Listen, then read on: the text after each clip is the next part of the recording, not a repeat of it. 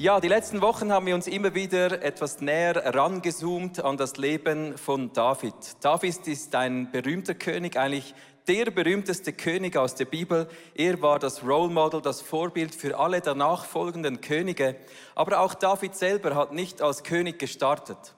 In dieser Serie starten wir oder schauen wir darauf, wie können wir uns entwickeln von einem Ort, wo wir jetzt sind, an den Ort, den Gott für uns bestimmt hat. David startete als Hirtenjunge und war später der einflussreichste König. Wir singen bis heute seine Psalmen als unsere persönlichen Worship-Lieder zu dem Gott im Himmel. Und wie kam es, dass dieser Hirtenjunge in seine Bestimmung kam?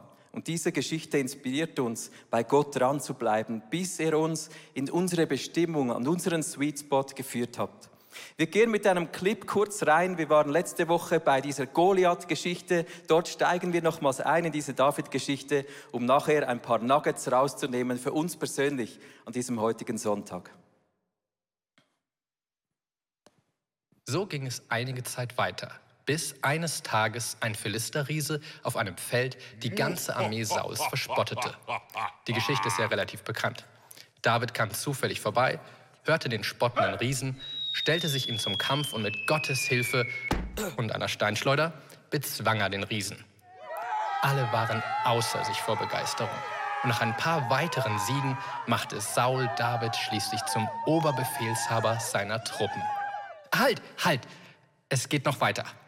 David war bald beim Volk viel beliebter als der König. Das gefiel dem König natürlich überhaupt nicht. Als David dem König bei einem Tobsuchtsanfall mal wieder etwas auf der Harfe zur Beruhigung vorspielen wollte, versuchte dieser ihn kurzerhand aufzuspießen. David konnte ausweichen, aber von da an war ein Knacks in der Beziehung. David schlug noch viele erfolgreiche Schlachten für den König und wurde beim Volk immer beliebter, aber vom König immer verhasster. Irgendwann wurde die Luft so dick, dass David fliehen musste. Er begab sich ins Exil und langsam scharrte sich eine Armee um ihn herum.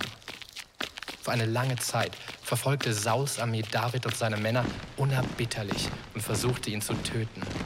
Ohne David als Oberbefehlshaber konnten die Philister jedoch schließlich Sauls Armee bezwingen und um einer Gefangennahme zu entgehen, nahm Saul sich dann selbst das Leben. Ja, ein Ende des Königs, der Aufstieg eines Nächsten. Wenn wir die David-Geschichte anschauen, dann ist es eigentlich so etwas ähnlich wie diese Geschichte eines Samenkorns, das in die Erde gepflanzt wird und stirbt und sich dann langsam entwickelt. In dem Moment, als David den Goliath besiegt hat, da wurde plötzlich sichtbar für alle, wow, dieser Kerl, der hat etwas drauf. Gott ist mit ihm. Er kam an den Königshof von Saul und äh, wuchs weiter in seine Bestimmung hinein und dann wurde er wieder verfolgt. Saul, dem hat's ausgehängt und er kriegte neuen Wind und neues Wetter gegen sich, dieser junge, äh, anstrebende König David. Schau, es ist genauso auch bei einer Pflanze. Wenn sie im Unsichtbaren ist, baut sie ihr Wurzelsystem. Sie muss diese Erde durchdringen, das hatten wir letzte Woche. Und sobald eine Pflanze im Sichtbaren über dem Boden wächst, da gibt es neue Hindernisse. Da kommen Herausforderungen wie Wind und Wetter. Da gibt es vielleicht irgendwelche komischen Tiere, die gerne genau diese Pflanze fressen würden. Und so ist es auch in unserem Leben. Sobald wir hervorschießen und sichtbar werden mit dem, was Gott in unser Leben hineingepflanzt hat, kann es sein, dass neue Hindernisse sich entgegenstellen. Heute möchten wir darüber sprechen, wie entscheidend es ist, genau in diesen Phasen unseres Lebens Menschen um uns herum zu haben, die für uns sind, die mit uns sind. Und das sehen wir auch im Leben von König David. Wir schauen an, wie wir gute Beziehungen bauen können. Tobi, komm schon. so, so wie beim Samenkorn oder bei David ist es bei dir und mir auch so, dass wenn du sichtbar bist, da gibt es neue Widrigkeiten in unserem Leben. Und dann denken wir manchmal, hey, ich schaffe das ja alleine.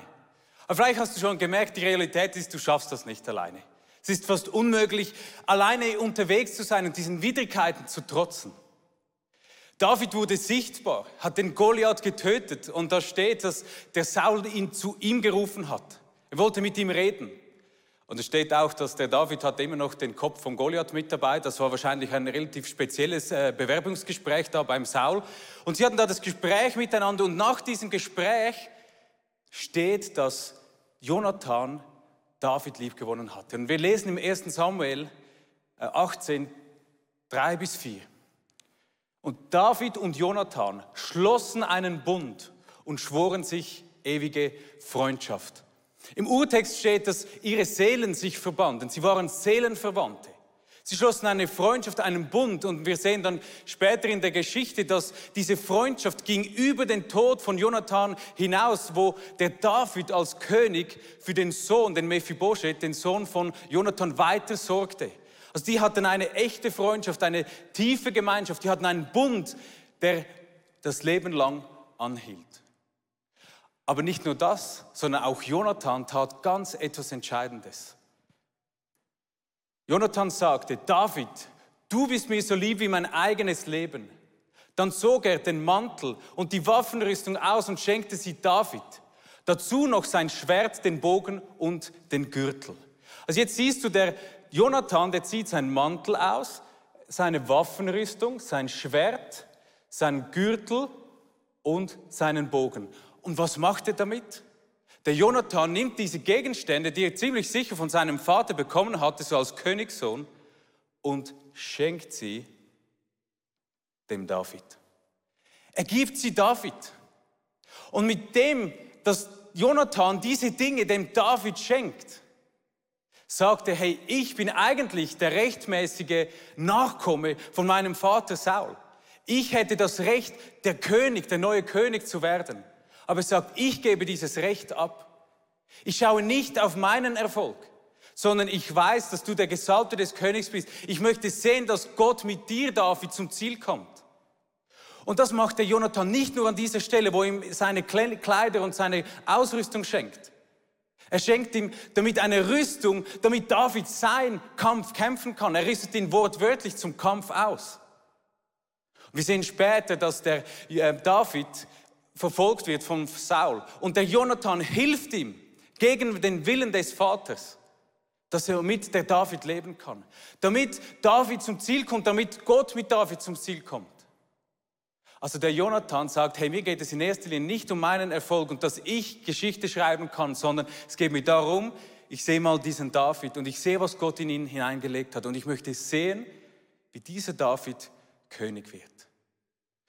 Im 1. Samuel 20, Vers 4 sehen wir eine spannende Frage, die der Jonathan dem David stellt.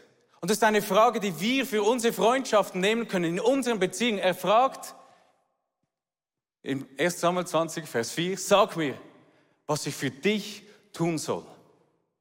Also der David hat eine dienende, äh, der Jonathan hat eine dienende Haltung und sagt, was soll ich für dich tun? Was hilft dir jetzt in dieser Situation, wo du in, der, in dieser Verfolgung von meinem Vater stehst? Ich möchte dich mitnehmen in eine Geschichte von mir und meinen Freunden. Ich habe ein Foto mitgebracht von fünf von meinen besten Freunden. Und ich hoffe, sie schauen heute Morgen zu. Ich liebe diese Jungs. Das war eine Hochzeit von einem dieser Freunde. Das sind coole Jungs. Wir waren jahrelang miteinander unterwegs, sind jetzt ein bisschen mehr zerstreut, aber ich sehe, wir alle sind treu im Glauben unterwegs. Zwei von diesen Jungs sind Patenonkel von unseren zwei Kindern. Wir sind wirklich miteinander unterwegs. Und einen von diesen Fünfen möchte ich speziell hervorheben. Das ist der Febe. Der da mit dem Edelweiß Chile, ist ein bisschen ein Urschweizer, der liebt das. Das ist so, wirklich so ein Seelenverwandter für mich. Er wohnt jetzt in Deutschland ist ein bisschen weit weg, aber mit der heutigen Technik können wir ja trotzdem Freundschaften pflegen. Und dieser Febe, ich habe ihn kennengelernt, wir verstanden uns gut, war, wurden zuerst mal einfach Freunde, weil wir gemerkt haben, hey, das ist toll miteinander Zeit zu verbringen, viel gelacht, viel äh, Unsinn gemacht. Und dann kam ich auf die gloriose Idee zu sagen, ja, mit diesem Freund, wir könnten ja, ich könnte ihn mit ihm zusammen in der Kinder- und Jugendarbeit tätig sein. Und er wurde Teil in diesem Team, wo ich schon mitgearbeitet habe und ich merkte, dass die Freundschaft und das Zusammenarbeit zwei Paar Schuhe sind. Der Febe, der war eigentlich ein Kind mehr unter den Jugendlichen. Der war so saumäßig, unpünktlich und unzuverlässig, mühsam, hatte Flausen im Kopf. Du musst eins wissen, dieser Febe ist neben meiner Frau wahrscheinlich der Mensch, der mich am meisten Nerven gekostet hat. Einer der wenigen Personen, dem ich einen Anruf abgehängt hatte. Dem ich gesagt habe, du bist schon ein Double. Wirklich nicht so einfach. Aber was ich in ihm immer gesehen hatte, ich finde ihn hübsch, hat schöne Augen, das war immer gut angekommen, so wie wir unterwegs waren, ist ein Detail. Aber ich habe gesehen, er ist mega sportlich. Das finde ich cool. Ich finde, er hat eine Art, die ich nicht habe. Er hat einen Humor, der mich zum Lachen bringt. Und er gewinnt Zugang zu Menschen, die ich nicht erreichen kann. Und so bin ich dankbar, dass wir diesen Weg miteinander weitergegangen sind, als da stehen zu bleiben, dass es einfach mühsam ist miteinander. Wir entwickelten uns. Er wurde besser, er wurde zuverlässiger, pünktlicher. Und weißt du, ohne den Jonathan hätte es kein David gegeben. Ohne mich hätte es wahrscheinlich auch nicht den Febe so gegeben, wie er heute ist. Aber ohne den Febe gäbe es auch mich heute nicht so, wie ich heute bin. Wir sind echte Freunde geworden auf Augenhöhe. Wir haben diese Woche telefoniert. Und wir haben uns Anteil gegeben in unserem Leben. Wo sind wir dran mit Gott? Wo stehst du in deiner Berufung? Wie geht es dir? In der Ehe, mit deinen Kindern? Wie geht es? Wir sind Freunde geworden. Und ich bin so dankbar, dass ich diesen Febe in meinem Leben haben kann wo wir den Blick auch mal auf den anderen richten, als nur bei uns selbst zu bleiben. Und ich wünsche mir, dass du und ich, dass wir wieder beginnen, Freundschaften zu pflegen, wo wir das Potenzial im Gegenüber sehen. Sagen, was, was sehe ich da? Okay, das Optische ist mal das eine, aber ich sehe, der kann das gut, da ist er wahnsinnig stark, sie ist da, das kann sie unglaublich gut, besser als ich, das Potenzial zu sehen. Und dann anzufangen, hey, ich fange an, mein Freund, mein Umfeld anzufeuern, zu sagen, hey, ich möchte sehen, dass du Erfolg hast. Hey, bleib dran, ich bin stolz auf dich. Du bist gut, wie du bist. Steh zu deiner Berufung. Und dass wir da eine dienende Haltung einnehmen, wie es die Bibel sagt, achte den anderen höher als dich selbst, zu sagen, hey, ich mit dem, was ich habe und ich kann, kann ich meinem Freund dienen. Sagen, hey, ich diene dir mit dem, wer ich bin. Und dann werden sich Erfolge einstellen in deinem Leben. Du wirst Erfolge sehen in deinem Leben, aber auch Erfolge sehen im Leben deines Gegenübers, in deinen Beziehungen. Und dann nicht eifersüchtig zu werden, sondern sagen, und jetzt feiern wir diese Erfolge gemeinsam. Wir wollen, ich, ich freue mich, dass du Erfolg hast. Ich freue mich darüber.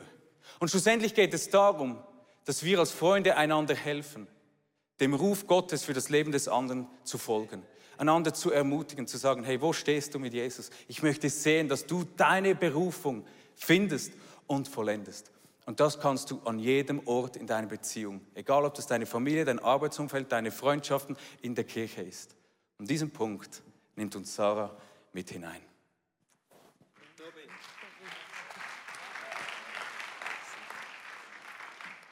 Ja, gestalte Beziehungen da, wo du bist.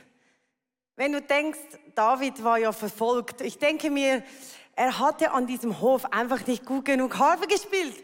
Der ging dann irgendwann dem Saul so auf den Sack, der hat ihn dann verfolgt und er ging, wollte ihm nach dem Leben trachten, also er hat ihn verfolgt. Und es war ja nicht irgendjemand, der David verfolgt hat, es war der König Saul. Der hatte ganz sicher überall seine Spitzel. Ja, wir sehen im, in 1 Samuel 22, Vers 1 sehen wir, der Vers, so floh David aus Gott und versteckte sich in der Abdullam-Höhle. Als seine Brüder und die ganze Verwandtschaft erfuhren, wo er sich aufhielt, kamen sie alle und schlossen sich ihm an. Also wer kam in seine Höhle? Seine Brüder und die Verwandtschaft. Also wenn du in der Höhle bist, verfolgt und es geht dir schlecht, Wer kommt dann in deine Höhle? Ich denke mir, Gott hat uns ja gepflanzt. Wir sind gepflanzt in ein Umfeld hinein. Wir haben da Familie, Freunde, Kirche, du hast einen Arbeitsplatz, da bist du gepflanzt, da wächst du. Das ist dort, wo du gestaltest deine Beziehungen. Und ich finde gerade dieses, äh, dieses Gestalten in der jetzigen Zeit ziemlich schwierig, wo jetzt so das Neue richtig ist, Distanz oder ähm, Isolation. Und ich wusste wirklich nicht, wie soll ich jetzt umgehen mit diesem Neuen richtig. Was sich vielleicht für andere richtig angefühlt hat, war für mich komisch. Ich komme hier in die Kirche, äh, ich kenne die Leute nicht einmal hinter den Masken. Es war einfach komisch zu gestalten. Ähm, mir hat auch total die Wärme gefehlt. Und ich habe Gott gefragt, was ist jetzt los? Wo sind jetzt meine Freunde? Ich fühle mich in der Höhle und habe das Gefühl, das sind nur noch mein Mann und meine Familie. Sonst interessiert da niemand mehr, wer ich bin oder was ich mache. Und in der Bibel gibt es noch einen Vers, der mich einfach ermutigt hat, weil ich glaube, Gott hat uns als Wesen geschaffen, die wollen Beziehungen. Und genau das ist manchmal mein Problem. Ich will es, aber es ist nicht so einfach zu gestalten. Und jetzt habe ich den Vers äh, euch mitgebracht, um uns einfach zu ermutigen. Es geht da nämlich darum, dass äh, wir uns nicht entmutigen lassen. Und äh, ich hoffe, der kommt dann noch auf den Screen. Es geht darum, dass wir uns nicht entmutigen lassen, weil Gott uns eben so geschaffen hat. Also lasst uns aufeinander achten. Wir wollen uns in gegenseitiger, zu gegenseitiger Liebe ermutigen und einander anspornen, Gutes zu tun. Und das habe ich gelesen, habe gedacht, ja genau, wo sind diese Leute, die auf mich achten? Und dann kam in den Sinn, hey, Du pflegst ja einmal die Woche mit Frauen Beziehungen, die, mit denen du unterwegs bist, mit denen du den Glauben teilst.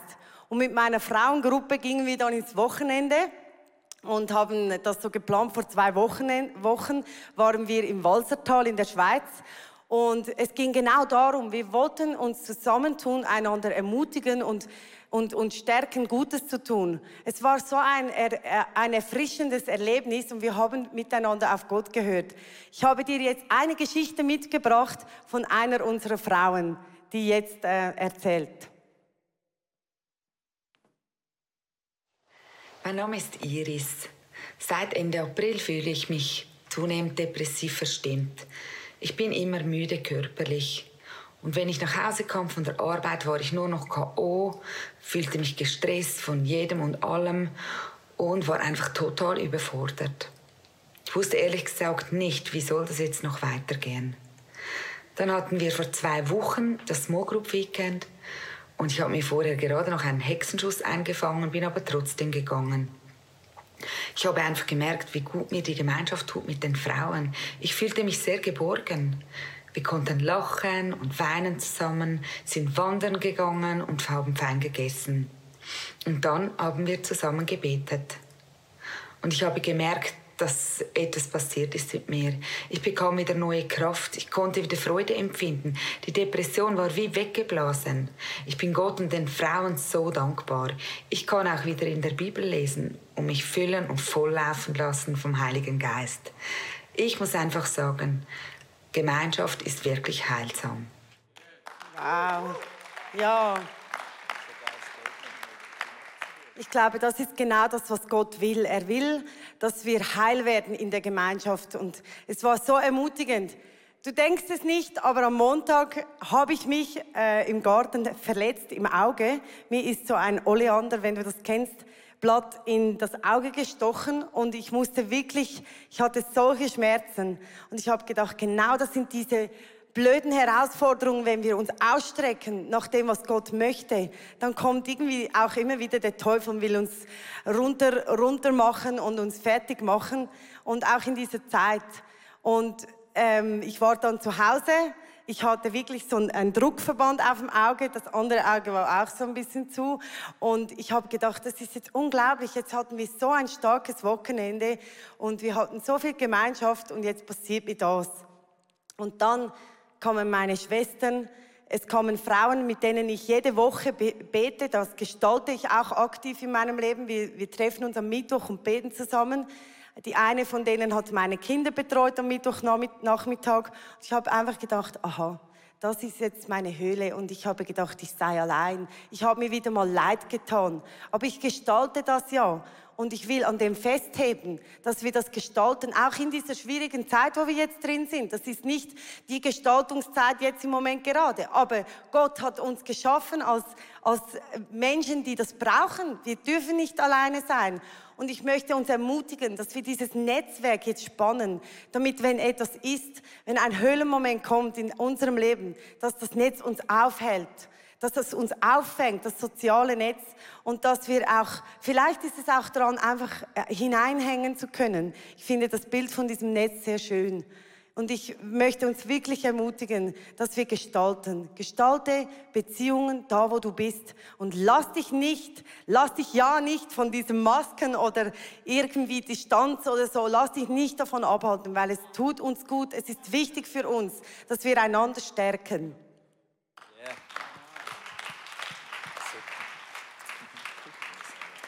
Yeah.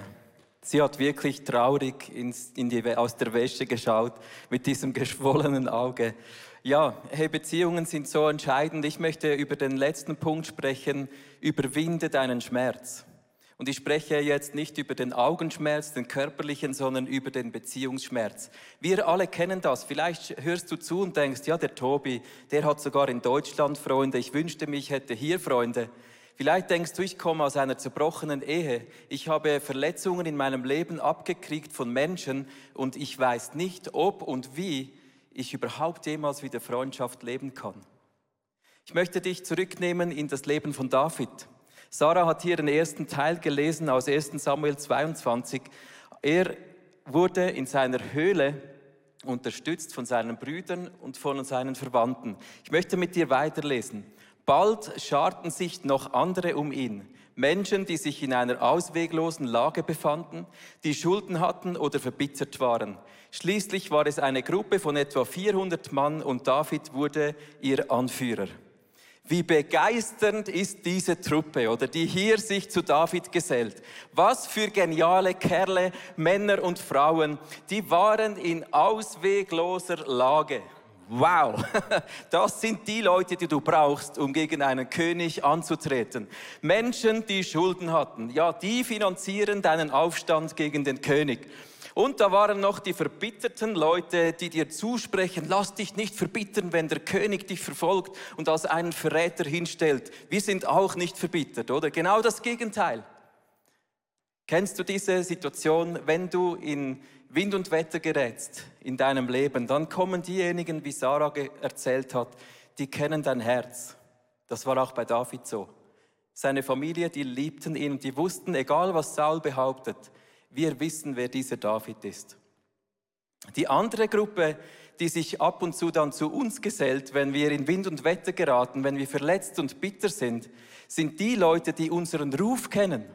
Die sehen, ah, der ist ja auch verletzt ah, die ist ja auch verbittert. Der David ist einer von uns und deshalb kamen sie in Scharen und die haben gerochen, die Revolution, den Aufstand und sie dachten, wenn wir uns zu David gesellen, dann sind wir diese 400, the 400. Wir werden das Königreich auf den Kopf stellen. Wir ergreifen die Macht. In Bitterkeit und Wut werden wir Rache nehmen. Die Frage in der Verbitterung und Verletzung und Täuschung ist, wer übernimmt die Führung? Was in deinem Herzen kriegt die Stimme? Hier in dieser Runde der 400 war es irgendwann klar, David wurde ihr Anführer. Und wir wissen, Gott sagt über David, er ist ein Mann nach meinem Herzen.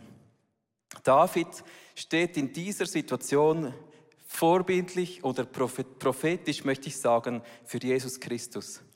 Jesus scharte die Menschen um sich, die Verletzung, Bitterkeit, Schuld auf sich geladen haben. Und er begann diese Leute anzuleiten, seine engsten Jünger, damit sie Einfluss haben bis zum heutigen Tag und bis in alle Ewigkeit, die Welt auf den Kopf zu stellen, nicht in Bitterkeit und Verletzung, sondern in Heilung, Wiederherstellung, Vergebung und Versöhnung. Das ist die Armee, die Gott sammelt, das sind wir Christen. David steht in dieser Situation prophetisch für die Church. Er ist umgeben von bitteren, verletzten, enttäuschten Menschen.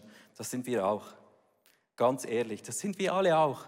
Die Frage ist, was in unserem Herzen die Stimme kriegt. Wenn wir das auf dieses Bild der Pflanze übertragen, wenn eine Pflanze ihren Kopf hochstreckt, wenn du in deinem Leben dich zeigst, dann werden Menschen dich enttäuschen. Die Frage ist, darf Bitterkeit und Enttäuschung bis in deine Wurzeln hinein dein Leben verbittern. Wir kennen diese Negativspirale. Wir werden verletzt. Du siehst das eingeblendet. Wir werden enttäuscht. Da kommen Forderungen an uns, die uns stressen. Da kommt Schuldzuweisung an unser Herz. Die Frage ist, wenn das hier oben geschieht, durch Einfluss, durch Menschen in deinem Umfeld, darf es sein, dass diese Worte, diese Enttäuschung, diese Verfolgung, diese Manipulation, Missbrauch bis in deine Wurzeln deines Lebenssystems hinunterkommt und dein Leben verbittert. Im Sprüche 4 lesen wir, achte auf dein Herz, denn aus deinem Herzen entspringt das Leben. Was kommt zum Zug in unserem Leben, wenn Bitterkeit da ist, wenn wir enttäuscht werden? Eine meiner so Enttäuschungen, die mich immer wieder verletzt hat in den letzten Jahren, das war dann, wenn Menschen nicht mein Herz interessiert hat, sondern wenn Menschen meinen Ruf ähm, hervorgehoben haben. Leute, die sagten, ja gut, dich muss ich ja eigentlich gar nicht fragen. Du bist ja ein Pastor im ICF. Und das habe ich immer wieder erlebt in Diskussionen, dass Leute mich zur Seite schoben, bevor ich etwas sagen wollte. Äh, äh, da, da, ja, bei dir wissen wir eh, was du denkst. Das war mega enttäuschend für mich. Oder Leute, die sagen, ja, du bist eh in der Leiterschaft in der Church, wir wollen gar nicht hören, was du denkst, weil wir wissen ja schon, was du sagen möchtest. Es gab immer wieder so Momente, wo mich das enttäuscht hat, weil ich gemerkt habe, Leute interessiert nicht mein Herz, wer ich bin, wie ich denke, wie ich fühle, sondern sie sahen mich in meiner Rolle, in meinem Ruf. Und das hat mich enttäuscht.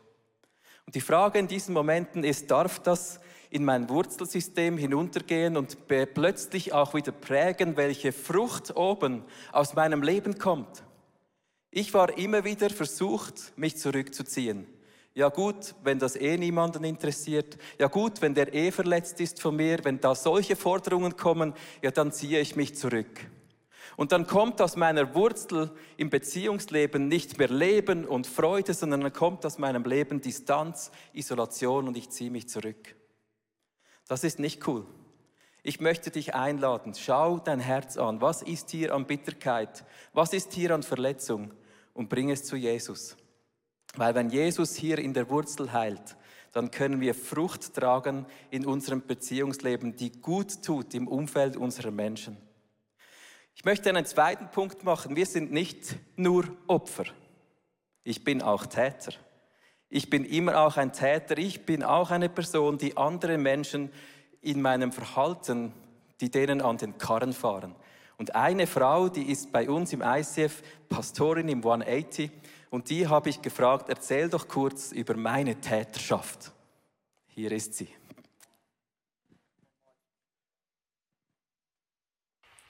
Okay, Michi, jetzt gilt es ernst für dich.